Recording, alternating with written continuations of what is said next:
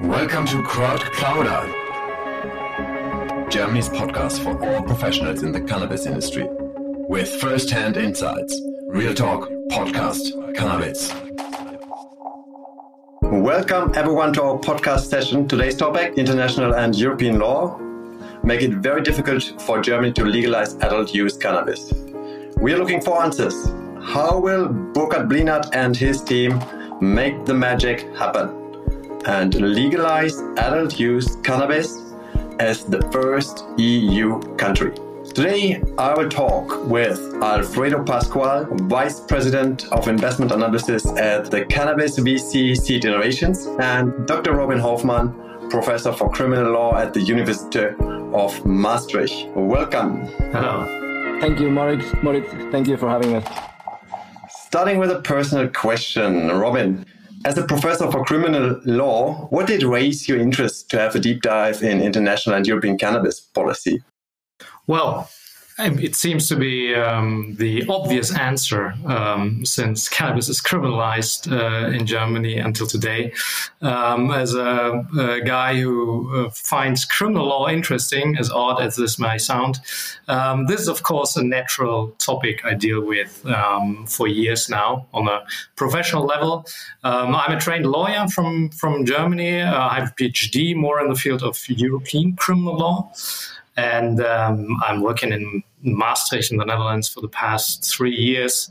And um, here, of course, with the coffee shop system, uh, cannabis is a has been and is a constant topic. So um, I treat it professionally, and I would say uh, in my free time as well.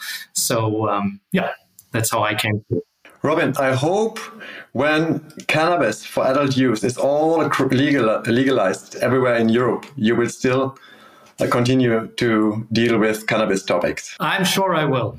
Alfredo, everyone in the industry knows you as someone who loves empiric data. Though in your current position at Seed Innovations, you're looking for the big businesses of the future.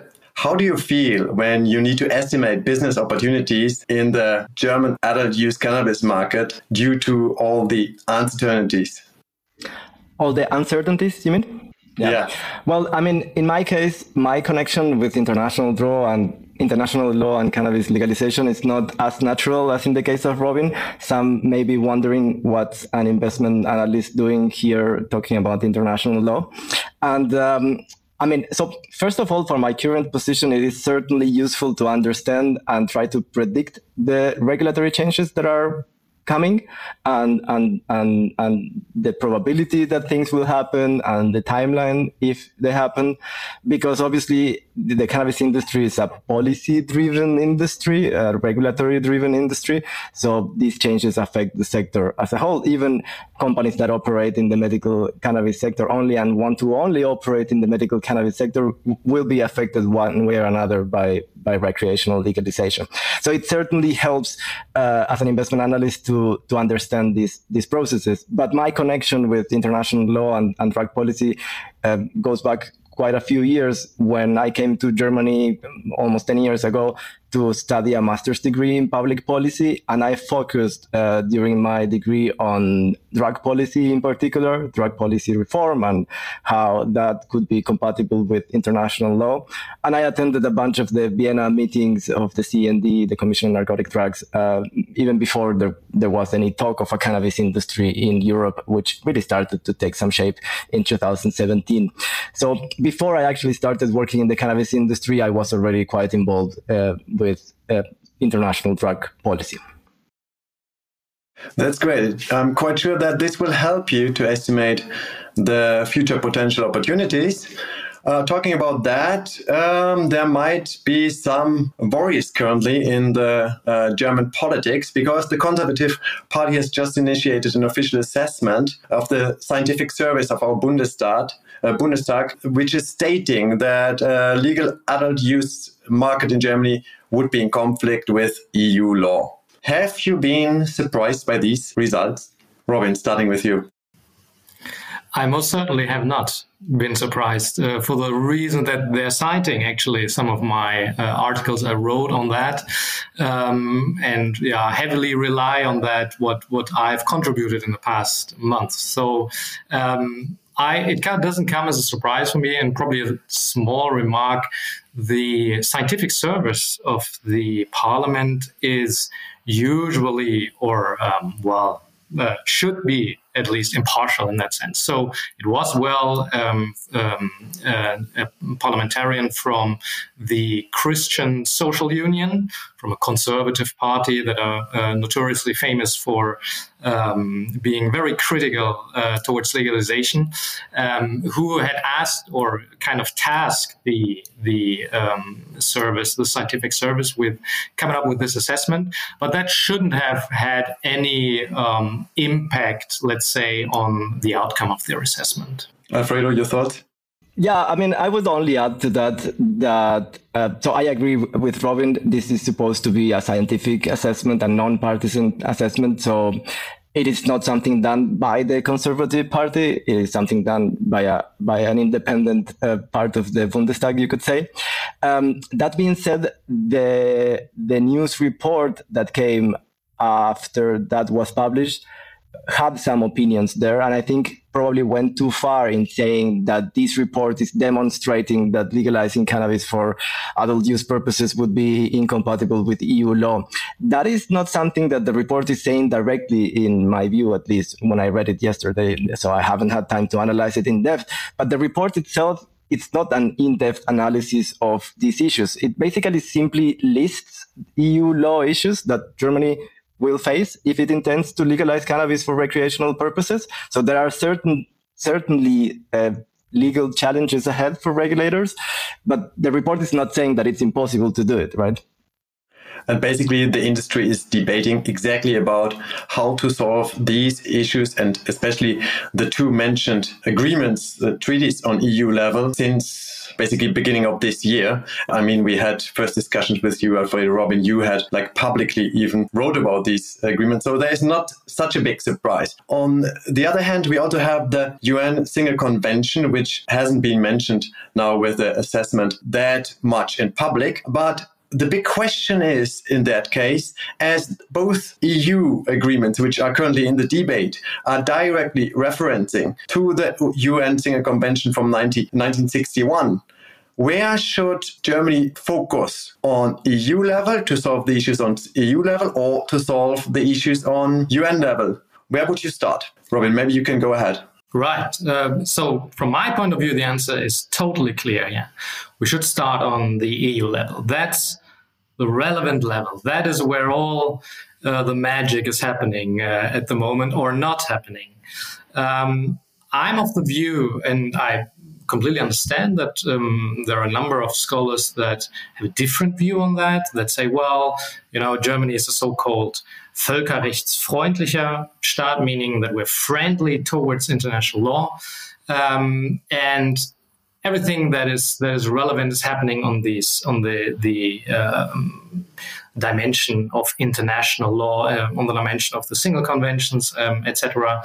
Um, and I think it is an important aspect. But I also always say, well. I mean, let's have a look at Canada. Let's have a look at Uruguay, and let's have a look at the U.S. Although U.S. is a kind of a peculiar case, we probably talk about that about that later on. But they've been ignoring international law and I don't see the consequences here. I don't see the sanctions applying to those states. They're ignoring it. I think they have good reasons to do that. And quite frankly, nothing happened. Alfredo, for me, the big question is once we solve the issues on UN level, are our problems solved on EU level because of the reference, of the direct reference to the UN? Possibly, uh, but but but going to your previous question first, um, I don't fully agree with Robin here. I think it's so interconnected that that it's hard to pick either the EU or the UN to focus, right? And I think we need to go one step back. It's like, what do we want to do? Do we want to reform these treaties, like amend the single convention or change EU law. If that is the case, then I would certainly think that it's easier probably to start at the EU level, but that's probably also still too complicated to do in this legislative period. I mean, meaning that the current German government legislative period, right? If we are talking about modifying these treaties. So if the question then is, okay, if we do not see a chance of modifying either the single convention or EU law in the foreseeable future to allow cannabis for adult use purposes, then how could this be done that is in compliance with international law, both at the UN and the EU level, right? Because we probably wouldn't want to have Germany not complying with international law. And if that is the case, they are very inter- interconnected. So there, there, there are, I mean, it's, it's hard to pick. There are multiple links between EU law and the UN drug conventions, and EU member states are all bound by the UN treaties anyway. Where I do agree with uh, Robin is that in terms of um, um, enforcement, right? Because um, how can I say this? At the at the UN level, the mechanisms that the INCB, which is the the UN organization largely responsible for enforcing the, the UN drug control treaties, treaties does not have much enforcement power. It's basically name and shame, and there is some reputational damage involved potentially, some political damage, some diplomatic damage. But as Robin said, Uruguay and Canada legalized, and nothing really happened. Nothing really serious happened. I mean, yes, Uruguay received some love letters from the INCB. Yes, Canada was uh, named and shamed in the INCB reports, but it's not like the INCB suddenly decided to stop all traffic of medicines to Canada and Uruguay. They simply won't do that neither with Canada, neither with Uruguay, nor with Germany. But Germany has another layer of a problem there, and it is EU law. The enforcement mechanisms at the at the EU level are much more credible, you could say, efficient, uh, maybe another word. And, and Robin will be able to say this with better ter- technical terms than what I can. But at the EU level, you have the European Commission, which is largely responsible for enforcing EU law, and EU member states are not supposed to pick and choose what part of EU law they want to comply with and what part they do not want to comply with. They need to comply with everything. And if we have EU law that is interconnected with the international drug control treaties and that basically the the, the, the, inter, the, the, predominant interpretation of this is that cannabis must be restricted to medical and scientific purposes only, then you could have an infringement of EU law and you could have an infringement procedure initiated by the European Commission.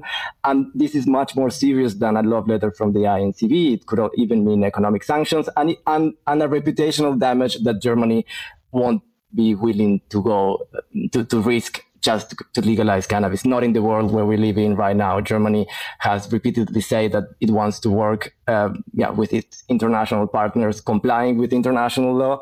So, yeah, I don't think that Germany would risk legalizing in a way that is not compliant with international law. So they are trying to find a solution to that. And for that, you probably need to focus on both EU and UN level.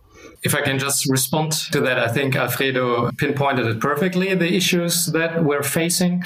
And well, it's interesting to say that in a way that I have a more more of a pragmatic view on that. Uh, I think even as a as a scholar and as a well lawyer that we don't have the image to to be very pragmatic in that sense. But I got to say that, you know, you have to kind of put a focus on. I mean, we cannot have it all, you know. Um, of course, it would be the ideal case, you know, get rid of the single convention, take EU law by storm, and, you know, reform uh, you know, uh, the whole thing in one sitting if you want. Huh? But let's be realistic here. It just doesn't happen. So I think we have to focus on you know, what are really the crucial parts? And as you said, you know, if the EU Commission should decide to sue uh, Germany in front of the ECJ, that is something, well, it's quite exciting in that sense that we don't know what the outcome of that is. Huh? Let's be quite clear here. It's not said that if an, an infringement procedure is initiated, that Germany has lost and that everything is, is, you know, all the legalization plans are, you know, set back 10 years and we don't have a discussion about it anymore. No, it will be the European Court of Justice that would have to decide. And, well, as a lawyer, I can tell you, it's completely open what they will decide on that. There are some hints, I would say, when you look at the jurisprudence over the past years, that they have a kind of skeptical view when it comes to legalization. It also shows at the end of the day, the Euro- uh, European Court of Justice will have to apply European law That's the law they, they apply. And if they find, well, they might say, well, you know, we're, we believe that, we as judges believe that um, the cannabis prohibitionist system is not up to date anymore and that should be reformed. But our hands are tied by European law. That can happen as well. So we find us um, in the situation that it's highly likely that we get in front of a court and you don't want to be in that situation. Um, I think you, as investors and people from you know the economy, it's always a risk. And um, if you can avoid it, you should, or I would advise you to avoid it. And I think that's a crucial question. And the question is, can we avoid it? And I think this is a long discussion, but um, yeah, yeah, Robin, that's very interesting because I think in the current discussion, the enforcement power of the EU hadn't been on the agenda that much. So, what would happen in the worst case? Uh, imagine Germany loses against the Commission in front right. of the Court of Justice let's let's put out the two possible cases the worst case and the best case scenario so let's talk about the best case scenario germany we will have uh, um, a bill uh, at the end of the year and it goes through the parliament. They all fine with that. It goes through the Bundesrat, the second chamber um, in, in Germany, and they're fine with that as well. And we have the law. People would start, you know, all these companies would, you know, step up their production of cannabis. They will invest a lot of money in that, uh, which makes perfectly sense. So we have a free market from that point on. Now, at that point, two things could happen. It could happen that, well, in the best case scenario, just nothing could happen so the European Commission could decide, well, you know, we have nothing against that. Uh, it could happen. The other um, party that could initiate an infringement procedure could be another member state. Probably no member state feel like, well, we have different other problems at the moment. We just don't feel like suing Germany in front of the European Court of Justice, and everyone would be happy. Uh, we would have a legal market for cannabis. Pretty, it is pretty probable that other countries would you know, follow up on that. So that's the absolute best case scenario. The worst case scenario is that we get dragged in front of the ECJ by an infringement procedure, either either initiated by the Commission or another member state. And the judges will decide that what Germany is doing is against European law. From that point on, and that has taught us the experience. The next day, when the judgment came, comes out, Germany will just simply scratch all the efforts the bill will be gone, will be declared as nil or uh, null und nichtig, as we would call that in, in German, and it will be gone. And then we're set back in the whole debate because then once this judgment is in the world, you know, we are set back in the whole debate for the next 10 years until probably someone will try again and is brave enough to initiate a legalization. So these are the two scenarios that we that we kind the worst and the best case scenario. Of course, there some there might be some nuances in between. The European Commission could, for example, say, "Well, we're not really happy with your plans, but if you would adhere to the following uh, rules, if you would kind of make these changes, we might accept it. It might be that the ECJ will rule, well, all is fine and dandy. The German approach is the approach of the future. We'll accept that. And then, of course, that would be a great thing because then we have it uh, in a judgment that um, cannabis legalization would be fine. So all these things kind of uh, are on the table, and um, who knows? The analyst uh, who's assessing risks, you Alfredo, you might have an idea. Would you know what's the highest risk? What's the lowest risk? I think it's more like uh, the crystal ball we're looking into here. Yeah, it's hard to predict, but I think even the risk of Germany having to appear uh, at the European Court of Justice because of this is just something that politically the government will want to avoid at all costs. Sim- simply having to go through that already carries a risk for the government, right? So that's why why it would make sense for them to try to find a way to do this in a way that it is as compliant as possible with international law. Without interrupting you, uh, sorry, if I just may a small and, and, quick remark to that. I'm not sure if that is something they would avoid at all costs, um, because it has this great, I'd say, uh, advantage for the government that they kind of can defer responsibility for the failure of the law to the core. You know, it's, it is like it because the whole thing from the beginning was, you know, that is something for the voters and something for the young voters. They feel really passionate about this cannabis legalization. And that was one of the main reasons except of course of the taxpayers' money they were uh, looking at. But that was one of the main reasons for the social democrats to say, well, you know, we changed our mind in that in that way. So I'm not so sure if they would be, you know, if they would avoid at all costs going to court because if it works, everything is fine. If it doesn't, they can say, "Hey, we did our best. You know, we tried hard. Unfortunately, this, you know, conservative European Union did what they could to avoid it." let's see. So that's um, a good um, point. Yeah, pressure's on. Point. Pressure's on on the Amber Light Coalition. Uh, uh, Alfredo, you mentioned that there should be a way to minimize risk to go like, or at the end to the court. How would this way and mechanisms look like to minimize the risk at that at the end everything is shut down? Well, again, we, we, we can speak about this on two different levels that are interconnected at the UN level and at the EU level. Um, maybe we can start at the EU level. There, there are two things that are quite important. One is the Schengen Agreement, which deals mostly with illicit trafficking, and then the Council Framework Decision from 2004 in non-technical terms, limit cannabis for medical and scientific purposes only. However, there are certain things we can see there, which include the possibility of uh, having countries legalize cannabis for uh, users to be able to grow in their own homes and for personal use only. That is uh, uh a, possibility that is explicitly mentioned with uh, other words in Article 2 of the framework decision, the second paragraph. And then the, the first paragraph of Article 2, which is the one, the, the most problematic one, which is the one that, that basically limits the cultivation, production, sales, and, and everything else of, of cannabis when committed without right. So it says that, that member states need to punish all of this when committed without right. And then the question becomes, so what is with right? And I'm sure here Robin will be able to explain this in, in better technical terms than what I can. But one possibility would be that to argue that if cannabis is legalized in compliance with the international drug control conventions, so the UN conventions, then it would be done with right not without right, and then Germany would be complying with EU law. So then the question becomes, so okay, so how can we legalize cannabis in a way that it's compliant with the UN yeah, drug control conventions, which again limit cannabis for medical and scientific purposes only. And uh, yeah, happy to continue with the explanation there of the different options, but perhaps Robin already wants to to say something.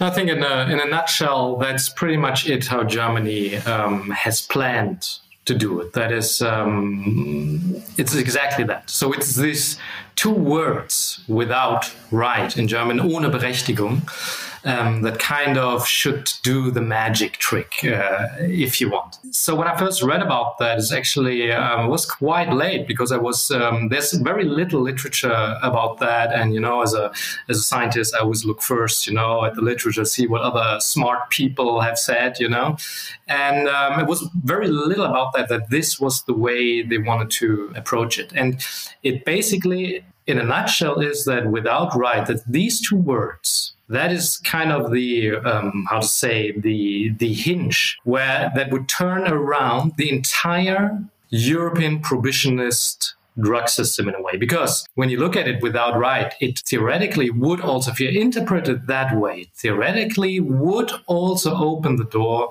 for legalizing other drugs. It's a bit debatable, but it's really, this is really kind of the focus point of these two words would be the focus point of the whole thing. There's a good argument why that is right. And that is, if you look at the literature, they say, well, so in the classical interpretation of the framework decision, it means, well, without right, the right right to traffic, to produce cannabis can only be for medical and scientific purposes. That is the old interpretation. Those two rights exist. If you look at the single convention, there are no other rights existing. Now, and now the argument of um, the, those that would prefer such an interpretation, and they say, well, look at it, look at the single convention if they talk about scientific purposes or if they talk about uh, um, medical purposes, it's always about permission. It's not about a right. A permission is something, you know, a very small and limited thing. A right that is something, you know, substantial. And that's why they say, well, this without right was kind of the back door of opening up.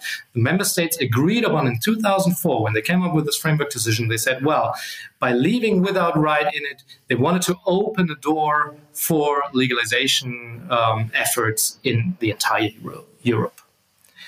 So that's kind of. I'm tr- Sorry, do you think yeah. that do you think that was the intention in 2004? Well, it has to be because when we when we look at it, when when you follow that interpretation, it has to be because you know when we look at that's how we interpret the laws. There are different ways of interpreting. For example, the historical interpretation would look at the other um, at a lot of documents that are related to that. For example, the meetings that took place um, to come up with this framework decision. What did they want to do at that point? That would be the question. What did the parties want? That's what every lawyer do. You know, when you're in a divorce, a lawyer would try to find out what both parties want and then try to get it into a document. So it's really crucial to see what they wanted here. But when you do There's that, really uh, when you do that and you read the whereas of the council framework decision it's basically all about the dangers of drugs and the need right. to, to have a homogeneous control a harmonized control at the european level. that is my uh, Pascual, that is uh, alfredo sorry that is my view. Although i also got to say and i don't want to um, i mean i think it's only fair and as a scientist it's I, I think it's important to also show the other side of it. They say well there is not really much in the history of this framework decision. Um, we don't don't really know what they wanted. So it can easily be just open. Probably that was they wanted to leave a back door for it. That could be the case, you know. Um, if you just look at the framework decision, I mean, they legalized the personal use. They said, well, you know, if you want to have two or three plants in your in your uh, uh, backyard, you can. The member states are allowed to legalize that. It's not that it's legalized in the entire group, but the member states can make a decision to do that if I just read it and then we come to the uh, come to the uh, Schengen agreement, and if we look at that, it just doesn't feel very plausible for me. Um, and I also got to say, I'm pretty much I'm pretty alone with that view. But there are not much people that would have an opinion on that, uh, at least from from a legal point of view. I just feel like you know it would kind of you know, unhinge the entire prohibitionist system, which I know that some feel enthusiastic about. And I, for my part, think, well, it would be great if we can have a more progressive, more modern um, approach to drugs and to cannabis, especially. But does it really allow for that? That's the question. As a lawyer, I have to look at the law, you know? Can we really interpret the law in that direction? And it's in my view that we can't that it will bring us uh, in, in uh, that we will have a lot of trouble with that. And the same would be done by the ECJ. They will interpret that, the European Court of Justice. They will interpret that law and they would say, well, they never never gave a hint when they decided on issues related to this framework decision that, well, you know, but by the way, and judges do that sometimes, not often, but sometimes they do that. They say, well, you know, in the case of the Netherlands, they can solve the problems if they would just, you know, come up with a law like Germany wants to do now. But this interpretation Germany has is in the literature, in the international literature, quite, well, I'd say unique. Which brings me back to the first question. How can Germany argue that basically this is with right and not without right? Might the UN Single Convention be the key to convince to convince everyone that basically the adult use cannabis legalization is in Germany is happening with rights because they have found a way to deal with the single convention and the reference in both agreements is there. Alfredo, what do you think? Might this increase the chances? Yeah, so my, my short answer is yes, but let's go one step back about this without right issue. So it's certainly problematic because it is not defined in the framework decision what they meant with without right. There are other regulations at the EU level that also mention the words without right in other contexts and contexts and do define it. There's, for example, something about uh, some regulation at the EU level about child pornography, which basically bans child pornography possession when done without right. And then you might be thinking, but when would uh, child pornography be with right? And the regulation itself mentions that it is po- possible to have that in the context of a criminal procedure, for example. So obviously, then that would be with right. So that's simple there because it is defined what they meant with without right. In the case of uh, this drug control uh, regulation, we we do not know exactly, or it's at least debatable, what um, yeah EU policymakers meant when they said without right. But going to your question, Moritz, I do think it would make things much easier if Germany or any country, EU country, um, legalizes cannabis in a way that is arguably compliant with the UN obligations, right? And in, in that case, Germany would have a much better argument to say that it's it's legalizing with right, and then the EU problem would not be such a problem.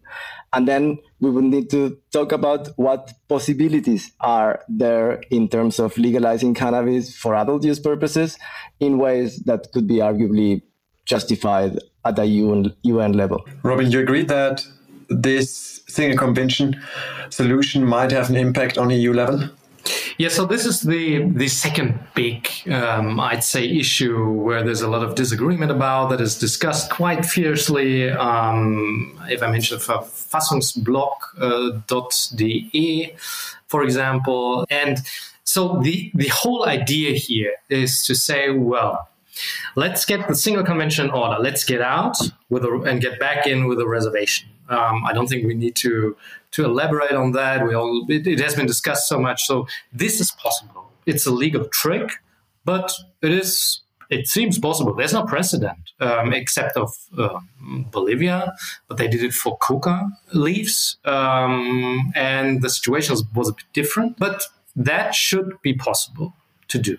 And then the idea is here saying that once we have it all in order in the single convention on the international level, then it kind of draws back, you know, it, it takes away the ammunition from the EU. It kind of, well, to be honest, it makes it disappear the Schengen agreement, the framework decision. It makes all because the EU then will say, well, they will set back. That's at least I'm exaggerating a bit, but that's kind of my interpretation of it. They would set back and say, well, you know, if they've done it right on an international level, then we don't have any say. And for having studied the EU in the past uh, decade, how they reacted, how they kind of, and you don't need to study it. You, you can see it from kind of the, by reading the newspaper. The EU is not an institution that would, you know, let things just go. They have a massive impact in our lives, especially when it comes to criminal law. Um, all the terrorism lawmaking, all the money laundering lawmaking. It's all over EU level. So they they have a strong influence, and they have it always with this idea saying, well, if you take, for example, terrorism, or if you take any other uh, crime-related area, as soon as it has an impact on the entire EU, like terrorism, doesn't matter if you you know if you get hard on terrorism in one country you will have the problem in another country as well so you need a solution migration is one of the biggest most prominent fields over the past years we need a european solution for the migration issue so because it has an impact on the entire eu if you just close the borders in one country that kind of just displaces the problems to, to another country. So we need a EU solution. And it's the same with drugs. To argue that, well, that the EU would say, well, let Germany do it because it doesn't have an impact on other on any other country. It just seems to be far fetched for me, um, in the sense that if Germany legalizes cannabis, it will have an impact on the Netherlands, they don't mind, I can assure you. They would be happy. But if you look, for example, at Sweden, Sweden has a very strict drug policy. And they are looking, and I talked to some Swedish um, uh, researchers, and they say, well, if you look at the debate here, they're quite panicking about these, these issues. They have a different approach to, to cannabis, a zero tolerance approach. So, but they are a member of the EU, and they have a saying in the whole thing. Um, so the long story short, I know that this is because the the Schengen agreement also the framework decision they always reference the international um, agreements and com- makes completely sense. But to interpret that in a way saying that well then the EU takes a backseat here, I just don't find that convincing. Uh, but there are scholars that do that that say it's kind of in the international debate they they agree on that more or less if you just look at the Schengen Agreement, it won't disappear just because we have everything in all on an international level. Okay, so to look into the crystal ball in this case is super tricky because it's like first time situation in history uh, that an EU country where open, where we have open borders and where, where we have a harmonized drug policy because if one country has a different policy, it would directly affect other uh, policies makes it more complicated than in the case of Canada and in the case of Uruguay. But on the other hand, we have the reference directly to the UN Single Convention. And uh, this is kind of a dilemma where no one really knows how the final solution will look like. Or, Alfredo, what is your point of view in this case? Because this seems to be very important if we look at the current statements of the also at the on the former uh, cannabis control control from the from the Green Party. Um, so what would what would be your idea on this issue? Well, I think so. If, if we look at the framework decision, its first article, Article One, is the one that defines what drugs are, and what do they do? For that, they refer to the 1961 Single Convention, also the 71 Convention, but that is only relevant in terms of pure THC. When we're talking about cannabis flower, it's the 1961 Convention, the one that is relevant to us at this moment. So, Article 1 defines what a drug is cannabis is a drug for the purposes of the framework decision because it is part of the 1961 single convention. Then the question becomes what would happen if germany were to as it was just said uh, denounce the single convention to then re-enter with a cannabis reservation then arguably this framework decision wouldn't apply, at least in the same way, to Germany. But Robin is right. It, it's hard to look at this in isolation and think there would not be other issues, for example, with the free movement that, of, of the European Union, right? If the obligations of other countries are affected by Germany legalizing because of drug tourism, for example, there will be issues there. And um, I think it's probably worth more to explain a little bit in more detail, if you want, what it means to denounce the single convention to re-enter. Yeah, so that's the next question. With what kind of options we have on UN level? If we say, okay, we go this way, because I mean, we all agree that changing EU policy in this period will be very, very tough regarding timeline. So we might want to look for other solutions, and then we look for the solution on UN level because this might be more realistic to do within the next one, two years. So what kind of option and what kind of kind of question marks we have? I mean, Alfredo, you have been discussing a lot about these kind of stuff. So maybe just in a nutshell, uh, okay, what is so, your what is your view on this issue? So not to confuse things, to speaking only at the UN level now, at, at an international, yeah. at, at, a global level. Um, the one of the possible solutions that is often mentioned is this idea of denouncing the single convention to then re-enter with a cannabis reservation, something more or less similar to what Bolivia did with coca leaves. It sounds simple it is also probably not that complicated, but it has a couple a couple of, of, of, issues there that I think we should mention because it's not as straightforward as some people think. Um, the first thing is in terms in terms of timing. As of now, uh, Germany, if Germany denounces the single convention before July first next year, that would enter into effect at the earliest in January 2024. And then Germany could try to re-enter, re-accede to the single convention with a cannabis reservation, but that will not be in effect before January 2025. So if we are, if we, if we want to see sales of cannabis in Germany before January 2025, I don't see this as a viable option simply because of the times in, timing involved in this process. So you first need to denounce the convention and then you need to re-accede with a reservation. And when you want to re-accede with a reservation, the other parties of the convention, basically almost all the, the countries in the world, have 12 months to oppose that reservation. And if one third of the countries or more actually oppose that reservation, then Germany wouldn't be able to do this. So it doesn't depend solely on Germany. It depends on a lot of diplomatic work to convince two thirds of the world not to yeah, actively we, oppose this. Alfredo, we wouldn't just be uh, not doing it, we would be out of the single convention with no option to enter back into it again. That's basically Well, could, Germany could re-enter without the reservation. Okay, right? uh, yeah. we could try that. Yeah, but yeah. that yeah. Germany could re-enter without the reservation, but but for the reservation to apply, we would need to wait until January 2025.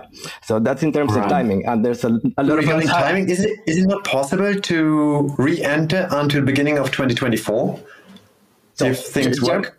the earliest that Germany could re-enter would be January 2024 because that's the earliest yeah. that Germany Germany's denunciation could enter into effect. But it's not just about re-entering. Then you need to wait 12 months for your for the reservation opposal procedure. So you have the other countries have 12 months to oppose if they want that mm-hmm. reservation, just like it happened with Bolivia's case. In the case of Bolivia, fewer than one third of the countries of the of, of parties to the single convention opposed it. So after one year, Bolivia could effectively be part of the single convention with its coca leaves reservation. But the timing there is important, and I think that's not yeah really well communicated so far. And there's one more thing that I think it's important, and it is the fact that Germany was one of the very few countries that actually opposed Bolivia doing this in the past. So I mentioned fewer than one third of the countries opposed Bolivia's reservation. That mean that meant Bolivia could re-enter with its reservation, but Germany was one of the opposing countries, and it. I think in that, Canada. Uh, and and yeah, so so I think it would make sense as a first step that the symbolic step for Germany to withdraw that that objection, which is something that Mexico did, by the way. Mexico was also one of the countries that opposed Bolivia doing that, but then in a symbolic act, you could say, uh, Mexico's government withdrew that op- uh, that opposition to Bolivia doing that. Germany hasn't done that yet, so it would be weird to, for Germany to try to follow the same path of Bolivia in a way of denouncing the single convention to re-enter with a specific reservation when Germany was one of the very few countries that opposed Bolivia doing that before. So we would probably want to see Germany first, in a way, apologize to Bolivia for having opposed that before, uh, yeah, before trying to pursue that same path. But in theory, Robin, as an EU country, Germany could leave the single convention. Well, yeah, in, in theory, of course we could leave. The question is if we could re-enter. Alfredo said, well, we can then, if even if you don't get the reservation, then we still can re-enter, which uh, if they let us, we could. But then there is another issue, but uh, that would go now quite into the detail. There's a UN convention as well from 1988, where also the, the cannabis um, uh, prohibition is kind of inscribed in. Uh, I don't want to go too much into details, but there we have the problem. We would re-enter that as well, uh, actually uh, re-enter with a reservation there as well. But the EU is a signature state, if you want, a signature institution for this as well. So we, it would still apply to us, this UN convention, even if we kind of manage to get out of it. Um, so long story short is just and that's also a bit the reason why I'm why I'm so skeptical if we really should try to find the clear solution on an international level it's just a big mess if you look at it from from a legal point of view. And it's it's like you know one of these knots uh, uh, that you try to to you know you have to cut it. You you cannot entangle it uh, in a way. So that's why I say, well, let's be a bit brave here. You know, let's make a strong statement by saying, well, this system is you know, anachronistic. This system hasn't worked in the past years. Things have changed. Let's, uh, you know, um, let's be brave here and just, you know, leave it aside, you know, as by the way, the US are doing kind of in a, in a bit of a strange way, but even them, you know, those, they were the big drivers behind it for so long. And even they don't really comply with the rules anymore, but we should. And we should make, even if we don't want to comply, we have to do it formally right. And it's a very German approach to us, but I'm just not sure if it's the right one. Robin, I'm not so sure I agree with you that the 1988 convention is such a big issue because it builds upon the 1961 convention and the 1971 convention. So basically, eh, it, it mentions things such as contrary to the provisions of the 1961 treaty or the 1971 treaty. So if Germany were, or any country were to solve its obligations with the 1961 convention, it could be argued that the 1988 convention would be automatically solved. And yeah. the EU being a party to it, I'm not so familiar with how that works. But what I understand that it's only about precursor drugs, not not about everything. So it's not that it's a party to the whole 1988 convention. But I might want to have to double check that for sure things get even more complicated. Alfredo, you haven't been that all in as Robin has just been. Uh, you always mentioned that you would appreciate a lot if Germany managed to stick to the rules on international level. What other options you see uh, beyond this leaving and re-entering stuff?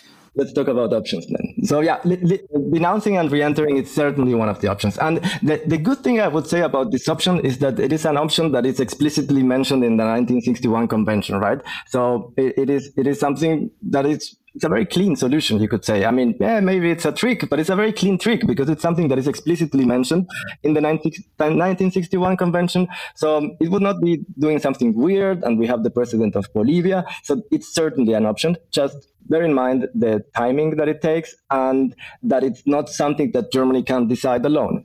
Because for that reservation uh, to be part of the reacceding, uh, uh, uh Germany would, would, would have to to do a to, to, to have an international battle, a diplomatic battle to to make sure that not more than one third of the countries oppose it. Leaving aside this one option, that is certainly an option, but not the only one, another possibility could be to legalize on the basis of positive human rights. So this is sort of what Uruguay did. It's about justifying that human rights take priority when it comes to international law application, when it uh, over drug control, and on the basis of the priority of human rights obligations legalize and with that kind of solve the problem of not complying with drug control. Is it a very clean solution? Probably not, because again, when it comes to international law, countries are not supposed to choose what they want to comply with and what they do not like to comply with. So um, it is arguably not the ideal solution, and we still have the issue of EU law around. So and it, I, we haven't gotten any signals from the German government that this is the pathway that they want to go. So basically, do like Uruguay or Canada to a certain extent did. So legalize on the basis of human rights. Another option would be something that I and others have been mentioning for a while, and it is to claim that legalization is done on the basis of a scientific experiment. Because cannabis is supposed to be limited for medical and scientific purposes according to both UN and uh, international treaties and European law. But that is not defined. So the single convention or any of these EU law instruments that we've been speaking about they don't define what medical and scientific is. And social sciences are not explicitly excluded. So could Germany legalize as part of a social science experiment experiment? Well, I mean, it could be argued that yes, uh, the definition of science is complicated, and again, the 1961 convention didn't limit science to only hard sciences or only medicines. The question is why not? Like, why wasn't it defined what it was meant with scientific purposes? With medical purposes, there's also another issue there, where like, could traditional medicine, for example, be part of medicine, or was it only meant like Western modern medicine? But leaving the medicine part aside, we still have the scientific purposes, which is legal according to international law. It, it, cannabis can be used for scientific purposes. Historically, that has been understood as clinical trials, so medicine, basically, uh, drug development. The question is, could social experiments be part of it? I think there are good arguments to say yes. Um, drug policy issues involve many academic disciplines, uh, not just medicine and, and chemistry, also political science, international relations, environmental issues, a lot of different things.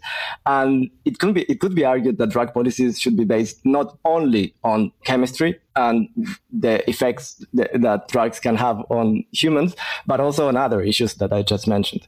So, um, then there's an example of this actually. So, for example, safe injection rooms. These have been uh, argued that are compliant with international law. So, these are facilities where people who are uh, addicted to heroin, for example, can go and have heroin in a safer, safer way it is in a way a social experiment, right? It, so it and and it has been justified in that way. So why couldn't cannabis be legalized and justified as a social experiment?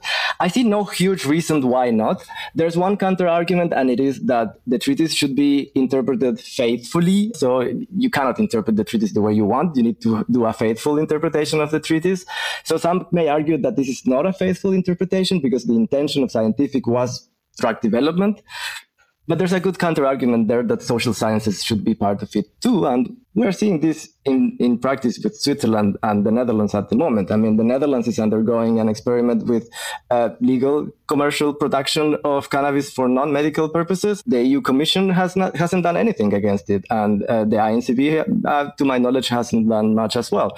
So I think I, I actually personally really like the scientific approach. I think there are many ways to justify it. But again, I'm not saying this is the best solution. It's probably one of the possibilities. And it also has its limitations, just like any other limitation.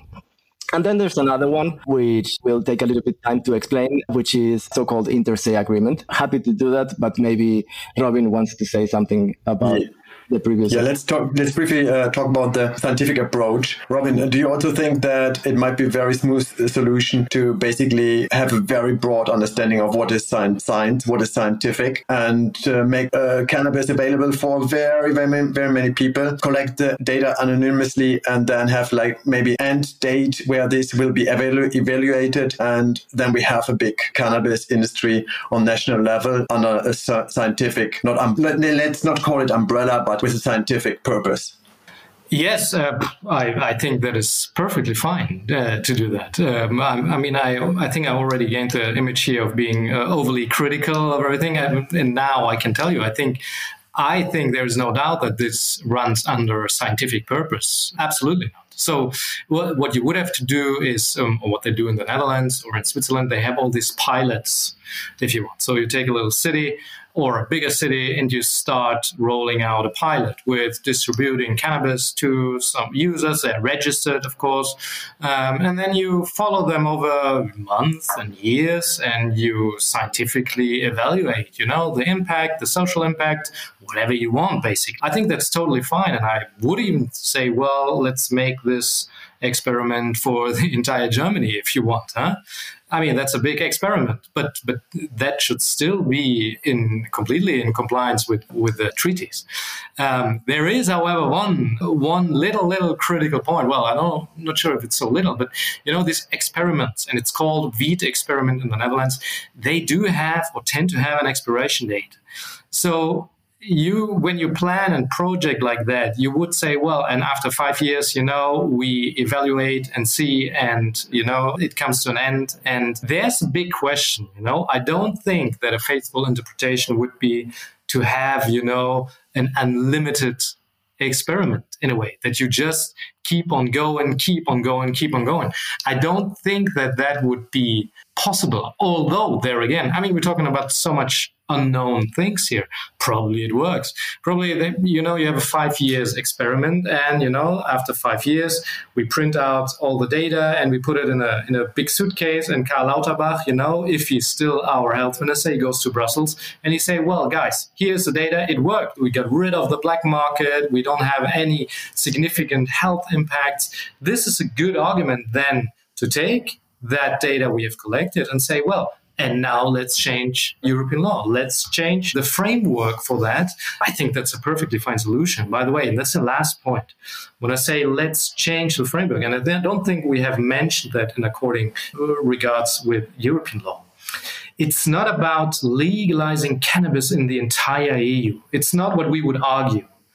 It's only arguing to say those countries, those member states who want to, they should have the possibility to do so.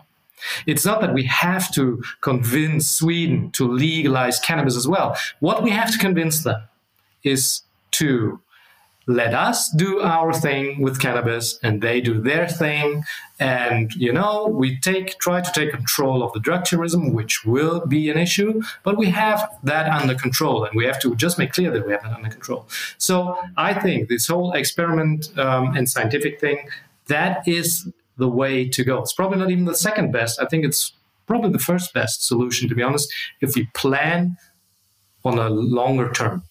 Just one question, uh, changing the framework. Sorry, Alfredo. Yeah. Would that not take too much time? Everything well, takes time. everything takes well, and as a, uh, I can tell you, especially when you talk to judges and as a lawyer, time is not an issue for us, and as a scientist, it's not an issue. You know, but it is for the coalition. Have, I know it is for the coalition, and let's be honest, it's also for the viewers and the, your audience that you know wants to plan and wants to make investments at this point and wants to, you know, you want security. Uh, you don't want to take too much risks because let's be clear if we legalize it and it gets, you know, squashed by the ECJ, then you stand there with nothing in a way. All your investments can try to channel it into medical cannabis, but how much medical cannabis do we need in, in Germany? I don't know, but so the whole issue here is, I think, that the time we would buy the time by an experiment. If we would legalize it, even if we would say, well, let's take three big pilots in Berlin, Hamburg, and Munich. I mean, that's a number, you know, that is something. And we would have five years. We might enroll some more projects during that time. So, and after five years, you know, at the same time, parallel, on a parallel track, we could try to really, you know, lobby the EU institutions. We could try to all the time with the scientific data we've collected. You know, that's a, I, well, I'm a scientist, but I think that scientific data, there's no, no better argument than scientific data uh, to really convince some someone of a policy change. I'm glad, so glad you agree with me that this is the, the, the, the, most elegant solution, Robin, the scientific one, which is yeah not so not mentioned so often, at least not as often as the other two options of yeah denouncing the single convention and the inter se agreement. And um, one more thing about this Moritz is that some may say, oh, but this is not the promise that the, gov- the German government made in the coalition agreement because they, they, they didn't mention anything about a, a limited scientific experiment. Probably that's correct. However, the coalition agreement does mention something very interesting and it it's, it's again often forgotten, and it is that it mentions that the law is to be evaluated after four years in terms of its implications in society or something like that. I think that, that, that those little words there, often overlooked, may be the solution if the government then proposes a legalization in, uh, in, in such a way that is framed as a scientific experiment, which could arguably arguably be compliant with international law because it would be cannabis for scientific purposes. Yes, and at the end, the government has always highlighted that the overall aim is to increase youth protection and health of mankind. Of so, course, I mean, it, it needs to be reasonable, of course, right? I mean, you cannot say it's a scientific experiment and then sell it without any control in the supermarket, right? Because then mm-hmm. it's hard to argue it's a scientific experiment. Um, but nothing limits uh, it, it to certain cities only. Could it be a nationwide experiment? I mean, why not? This is something that social sciences will need to determine what's reasonable and what not. But yeah, it doesn't necessarily need to be like in the Netherlands where only 10 municipalities are uh, undergoing the experiment. It could arguably be a national experiment as well. Yeah, before we uh, come to the end, uh, Alfredo, uh, inter modification in a nutshell. in a nutshell. We have been interrupted. the, the keywords being in a nutshell. Okay, so this is one of the options, inter se modification. And again, I am of the strong opinion that no option is perfect. They all have their disadvantages and advantages. Moritz, you mentioned something about timing and possibly experiments not being the fastest thing to do. I kind of disagree there. I think actually denouncing and re-entering the single convention is a lengthy process before sales can actually start. With experiments, think, an experiment things could be faster. With an inter se modification, again, and, and let's try to explain how, how this could work. So in, the, the, so-called inter se modification is regulated by Article 49, 41 sorry, of the Vienna Convention on the Law of Treaties. And normally it is something that is done among uh, countries to have stricter rules than what the international convention determines. So the, let, let's imagine an international, an international treaty that yeah, mandates certain minimum rules, and then certain countries agree only among themselves to have stricter rules. In, in this case, Germany plus one or more countries would be actually doing the opposite in a way. They would be saying only among us, we would modify the single convention to allow cannabis for non-medical and non-scientific purposes, easier said for recreational purposes. And that's possible also. So it doesn't necessarily need to be for stricter rules. It could be done to have other rules simply.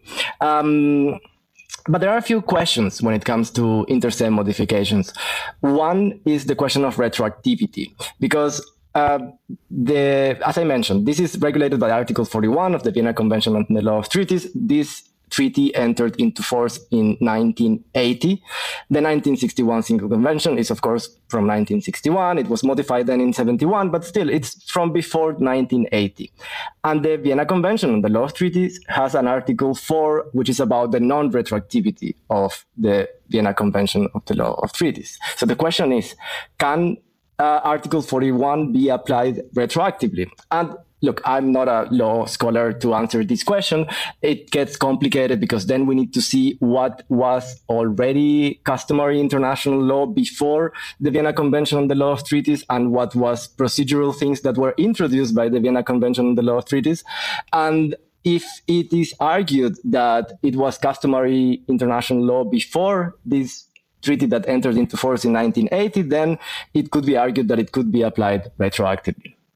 There's uh, there's a big analysis of this Vienna Convention on the Law of Treaties from Dörr and Schammel, Schmalenbach that I recommend to everyone who's interested in these issues. And what they argue is that Article 41 did not codify an already existing rule of customary international law, which would be bad news to apply this retroactively. But again, there are arguments saying that it can be applied retroactively, arguments to say that it cannot be applied retroactively. But it's a hurdle, I would say. The other issue is Article 41 itself. So let's assume for a moment that it can indeed be applied retroactively. And again, there are good arguments to say that it can't be applied retroactively. Then there are certain requirements there. So one possibility, one possibility is that the treaty itself allows for inter modification. That is not an option with the 1961 convention. It, it doesn't explicitly allow for an inter modification. But then the other option is that if it is not prohibited by the treaty, which is the case of the 1961 convention, it doesn't allow it explicitly, but it also doesn't prohibit it explicitly. Then there's an option of an inter se modification, provided that, and I'm going to read textually, it does not affect the enjoyment by other parties of their rights under the treaty or their performance of their obligations. This is one requirement which is already complicated. And then the second requirement is that it does not relate to a provision, derogation from which is incompatible with the effective execution of the object and purpose of the treaty as a whole. So let's go by parts. The first one. Let's assume Germany does an inter se modification with other countries such as the Netherlands, for example, and say only among of us we will have different rules when it comes to the single convention and we will allow cannabis for non-medical purposes. Then the question is, could that affect the obligations of other countries, such as Sweden or Poland, for example? Could Poland say, hey, there's a bunch of tourists going to Germany, buying cannabis at the dispensary and coming back home to Poland with cannabis, which is still illegal here. So this is indeed affecting our obligations. So this inter se modification that you did with the Netherlands, we don't like it, right? So that's certainly a possibility. I'm not saying it, it will happen. It's just thinking ahead what could happen. The other issue is that an it's not like a, you can do inter se modifications however you like. As i said it needs to be in a way aligned with the object and purpose of the treaty that you're modifying. Germany cannot say oh we don't like the single convention so we're going to do whatever we want even if it goes against the object and purpose of the single convention. No any modification, any inter se agreement will need to be aligned with the object and purpose of the treaty, of the single convention that is being modified. And this again, uh, it would take quite some time to explain what is the purpose of the single convention, the, the, the object and purpose. It is not so easy. It's uh, more art than science to, to, to determine what the object and purpose of the single convention is. Some argue that the object and purpose is explained at the very beginning of the single convention, the very first sen- sentence of the preamble, which says the parties concerned with the health and welfare of mankind or something like that. So the object and purpose is the health and welfare of mankind, which sounds really good because then you could legalize and argue that you are doing that to protect health and welfare of mankind. So that's that's a very good argument in favor of legalizing and arguing that it's being done in a way that is aligned with the object and purpose of the single convention. However, there's more than that, of course. We cannot simply pick what we like and ignore everything else because uh, the preamble as well uh, specifically mentions limiting drugs to medical and scientific purposes only. And then we have a general prohibition which is Article 4, which again explicitly limits drugs for medical and scientific purposes only. And, and there's a story about this article, Article 4, which is one of the most important articles of the Single Convention, which originally was going to be a provision of Article 30, and then it was moved forward to Article 4, basically to show the importance of this article of limiting uh, drugs for medical and scientific purposes only. So, yeah, I don't want to go too deep into what is the object and purpose of the single convention. I guess in summary, what we could say is that an inter se modification cannot do everything or, or whatever whatever the countries want whatever they do will need to be aligned with the object and purpose of the single convention at minimum that would mean um, uh, protecting the health and welfare of their citizens some may argue that it will still need to limit drugs for medical and scientific purposes only because that's the object and purpose of the single convention. Again, it's debatable there. And then we still don't know if the solution on UN level, if it works with the inter se modification, will increase chances on EU level to make the adult use cannabis market in Germany happen. So my big last question to the two of you. Imagine you are the drug commissioner and you are responsible for dealing with all the regulative challenges. What would you do? Who wants to start? I gladly give the word to Alfredo. well, I already mentioned, I mean, as far as I can understand, the more straightforward solution is to justify legalization as a social experiment. That doesn't mean that it needs to be tiny local experiment. It could be nationwide experiment. Obviously, it would be need, it, it would be to be thought very carefully and done very seriously and not just be a trick to, to, to find a loophole there and try to do it in, in a sneaky way.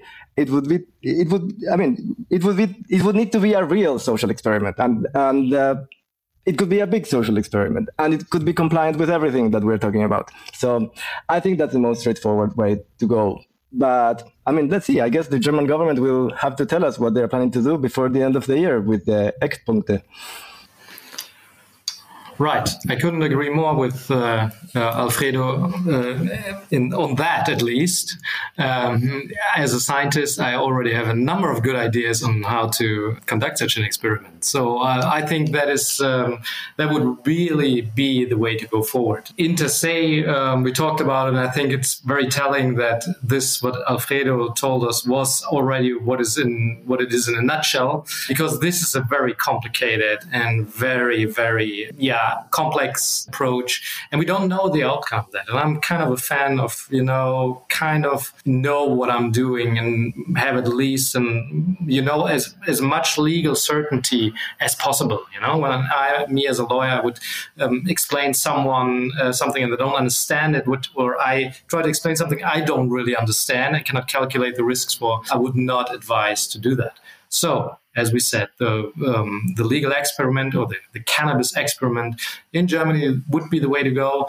At the same time, really lobbying the European institutions, lobbying the other member states. It is, at the end of the day, a political decision, if you want. I don't think it's impossible just because the law says something uh, that it is impossible. We can change the laws. You know, it's it's not it's not magic. You know, it's not rocket science to change the law. Uh, we just have to be willing to do that, and I think that would this would be the way to go forward. Robin, you mentioned something important, and, and it is that this is sim- not simply about the law only, right? I think that that's an important point. It's also about politics, and it's also about diplomacy, and it's also about the weight that Germany has on an international level. So let's see, maybe Germany proposes an, another solution that we are not thinking about it at the moment, and that we may think, but you know, on, strict, on strictly legal terms, this isn't the best solution, but Germany's way internationally. Right. Uh, yeah. I totally agree. I'm, I'm just missing at the moment, and that is a small critique of the of the government. You know, I'm just missing where they put this weight. You know, yeah. they should. You know, really, they. I don't see the enthusiasm as I can see from you know so many people that are really you know behind this this whole legalization process. I don't see it there. You know, it's um, so that's a bit of a pity. Um, so that is something that should be changed.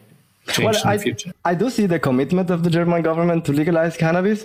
I just haven't seen them speaking about what will be the solution to these international issues. And it is probably because they are still trying to figure out what is the best path, path forward. Only the future will tell if we will be all disappointed or very surprised. Thank you so much, Alfredo and Robin, for these inspiring insights. Uh, I'm sure that you will have inspired also many people who are directly involved into the policy process, and we will be updated soon, and we will see what the German government will do to make adult use cannabis in Germany legal. Thank you so much. Thank you, Moritz. Thank you, Moritz.